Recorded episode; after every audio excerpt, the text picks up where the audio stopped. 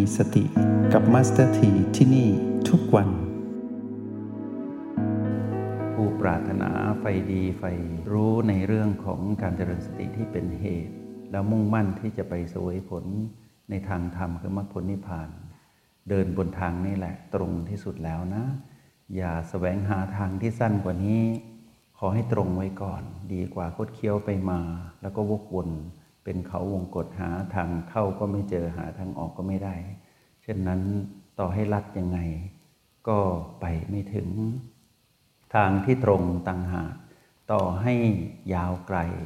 ขอให้ตรง เราจะรู้สึกว่าใกล้ เพราะว่าเราเดินได้ตรงทาง แล้วให้พวกเรานั้นเดินอยู่บนเส้นทางนี้ เส้นทางไซเอกคือเรื่องราวของการตื่นรู้อยู่กับปัจจุบัน เป็นเส้นทางของผู้มีสตินะ แล้วก็เป็นเส้นทางของผู้ที่เป็นคนดีเดินได้อย่างสง่างาม เพราะเส้นทางไซเอกเป็นเรื่องของการเจริญสติทั้งหมด และผลลัพธ์ก็คือ มีความสุขสม่ำเสมอเป็นความสุขที่เกิดความสมดุลในชีวิต ที่ไม่ใช่สุขแบบพีพีบวก ที่เต็มไปด้วยความโลภของความปรารถนาความสุขนั้น ซึ่งสิ่งนั้นไม่เคยยั่งยืน แต่เส้นทางที่เราเดินอยู่นี้ ยังไงก็จะประสบผลสำเร็จในการเดินทางบนเส้นทางที่ถูกต้องชอบธรรมถอดรหัสธรรมเดินตามพุทธองค์ ยังไงก็ตรงและไม่มีวันล้มทางอย่างแน่นอน ขอให้พวกเราลงมือทำฝึกฝนอบรมตนอยู่เสมอ แล้วระลึกถึงโปรแกรม MRP ไว้ว่าเป็นสิ่งที่ช่วยทำให้เรานั้นเดินบนเส้นทางสายเอกได้ อย่างมั่นคง มีส่วนช่วยสนับสนุนพวกเรา ให้เข้าใจคำว่าสติปัฏฐานมากขึ้น โดยที่เรานั้นไม่ต้องใช้สมองมาช่วยคิดช่วยจำแต่ให้เราลงมือทำแล้วเกิดความเข้าใจ ในจิตวิญญาณผู้มาของกายก็คือเราทั้งหลายนั่นเอง ถ้าเราตั้งโจทย์ถูก แล้วเราตั้งสูตรเท่าแก้ O บวก B เท่ากับ PP มีคำตอบให้พวกเราเสมอเนาะต่อจากวันวานที่มีเรื่องที่เกี่ยวข้องผูกพันกันมา วันนี้ก่อนที่จะเข้าเรื่อง เชิญพวกเราเรียนรู้อยู่กับปัจจุบันในแบบที่พวกเราคุ้นเคยเนาะในเส้นทางของการเจริญสติ ผ่านการเรียนรู้โปรแกรมยมาพีมัสถีมีเรื่องเล่า เรื่องเล่านี้เป็นเรื่องที่เป็นปัจจุบันธรรมก็เล่าสู่กันฟังตั้งใจฟังนะ มีเด็กคนหนึ่งอยู่ในชนบทบ้านนอก ก็น่าจะประมาณสีเตียอย่างนี้แหละหมู่บ้านที่มัสถีอยู่เนี่ย ก็ในยุคสมัยที่ฝืดเคือง เด็กคนนี้เป็นเด็กกระตัญญูอยู่กับคุณแม่ที่ขยันหมั่นเพียรแต่ฐานะยากจนมาก เพราะว่าคุณพ่อนั้นได้จากไปแล้ว เสาหลักของครอบครัวได้สิ้นไป เหลือแต่คุณแม่ และปู่กับย่าที่ต้องดูแล ซึ่งก็เท่าชรแก่ชราไปตามวัย เด็กคนนี้ก็ต้องเรียนหนังสือด้วย แล้วก็ต้องช่วยคุณแม่ทำงานรับจ้าง ไปตามประษาว่างก็ต้องมาทำงานบ้านดูแลปู่กับย่าที่หูตาก็ฟ้าฟางแล้วแหละ ก็เริ่มอยู่ในชั้นของคำว่า ไม้ใกล้ฝั่งบ้านก็ผุพังไปตามการเวลา เพราะไม่มีผู้ที่เป็นเสาหลักแล้ว ทุกอย่างเป็นภาระหนักอึ้งเด็กคนนี้เรียนหนังสือก็ตั้งใจเรียนดี แต่ก็เรียนบ้างขาดบ้างไปตามภาษา แต่ก็พยายามขยันหมั่นเพียรเรียนไปเรื่อยๆ มาจนถึงชั้นปฐมที่อยู่ในช่วงปลายที่จะต้องต่อขึ้นมัธยม ด้วยความที่เกิดความคิดแบบหนึ่งขึ้นมาว่า จะบอกใครให้ช่วยเหลือก็หนักอึ้งไปหมด ก็เลยเขียนจดหมายน้อยจากเด็กน้อยคนนี้ถึงผู้ว่าราชการจังหวัดที่อยู่ประจำจังหวัด ก็ส่งจดหมายไปติดไปรษณีย์ติดอากรสแตมไป ตามประษาของเด็กก็เล่าเรื่องราวของชีวิตในครอบครัวต้องการความช่วยเหลือ จดหมายก็ถูกส่งไปตามเส้นทางของไปรษณีย์ก็คือไปย้อนที่ตู้ไปรษณีย์ไปรษณีย์ก็นำจดหมายนั้นไป ผ่านเวลาล่วงเลยไป เด็กน้อยก็รอว่าเมื่อไหร่จดหมายจะถึงมือท่านผู้ว่าราชการจังหวัด ก็รอไปเรื่อยๆ แต่ในขณะที่รอเด็กก็ยังทำตัวเหมือนเดิม คือเป็นคนกตัญญูขยันมันเพียรเรียนหนังสือทำงานทำทุกอย่างเหมือนดังว่าเป็นผู้ใหญ่คนหนึ่ง รู้จักคิด แล้วก็เป็นคนมีระเบียบวินัยในตนเอง มีความรับผิดชอบ มีความขยันมันเพียรมีความมุ่งมั่นอุตสาหะ เป็นตัวอย่างที่ดีของเด็กคนหนึ่งที่อยู่ในหมู่บ้านเดียวกัน ในขณะที่เด็กในหมู่บ้านเดียวกัน ไม่ได้เผชิญปัญหานี้ หรือมีเผชิญปัญหาแบบคล้าย ๆ กัน แต่เขาไม่ได้ไปสนใจ คิดไม่เป็นไม่เหมือนเด็กคนนี้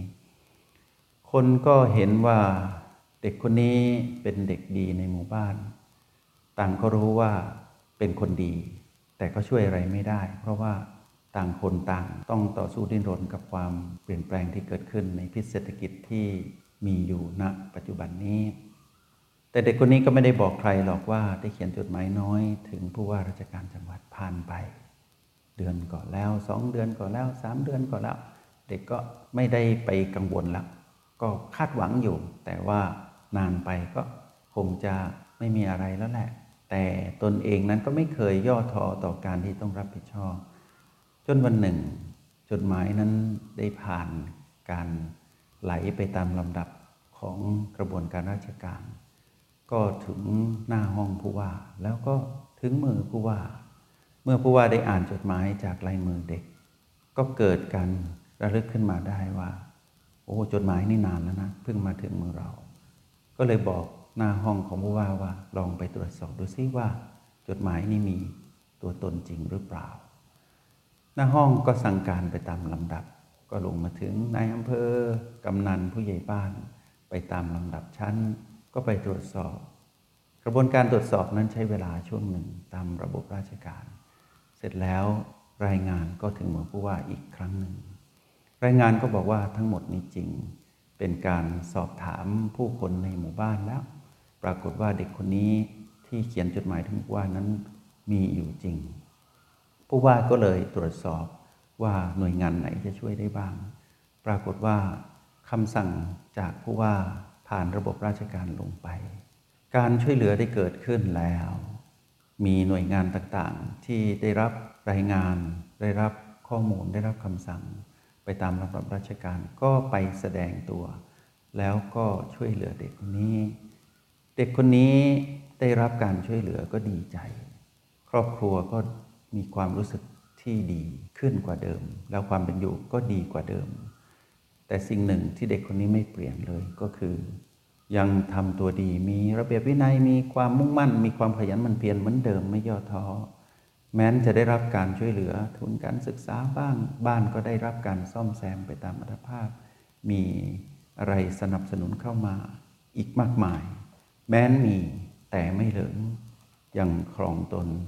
เป็นเด็กดีอยู่เหมือนเดิม ทดเรื่องนี้ไว้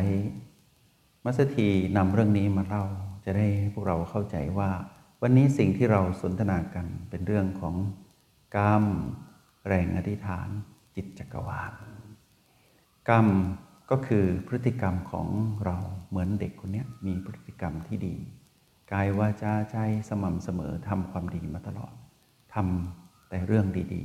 ๆ แรงอธิษฐานของเขาก็คือจดหมายน้อยที่ส่งไปถึงผู้ว่า ผู้ว่าราชการจังหวัดก็เปรียบเหมือนจิตจักรวาล แรงอธิษฐานที่เด็กน้อยส่งจดหมายไปนั้น ใช้เวลาช่วงหนึ่ง แต่พฤติกรรมเขาไม่เคยเปลี่ยนจากเส้นทางของความดี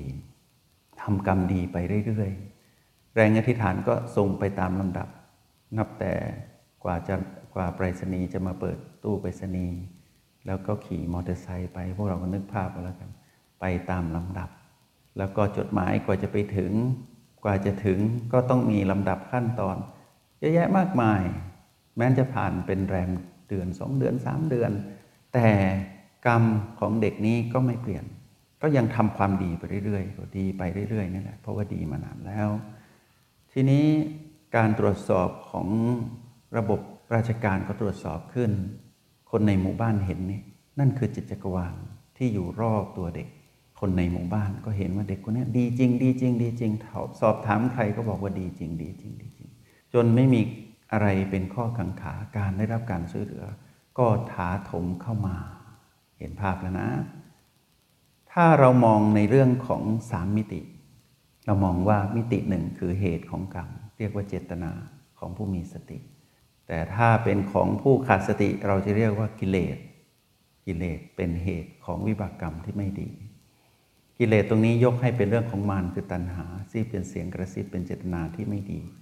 นำไปสู่การมีพฤติกรรมที่ไม่ดี วิบากกรรมก็ต้องไม่ดี สตินำสู่เจตนาที่ดี ก็นำไปสู่พฤติกรรมที่ดี วิบากกรรมก็ต้องดี ภาพของสามมิติเนี้ยคือฝั่งของเหตุเรื่องของเจตนา ฝั่งของผลมีสองชั้นก็คือพฤติกรรมหนึ่ง แล้วก็ผลลัพธ์อีกหนึ่ง เหตุการกระทำแล้วก็ผลลัพธ์ที่ได้จากการกระทำเป็นภาพที่เราเห็นว่าเป็นภาพที่จับต้องได้ คราวนี้พวกเราที่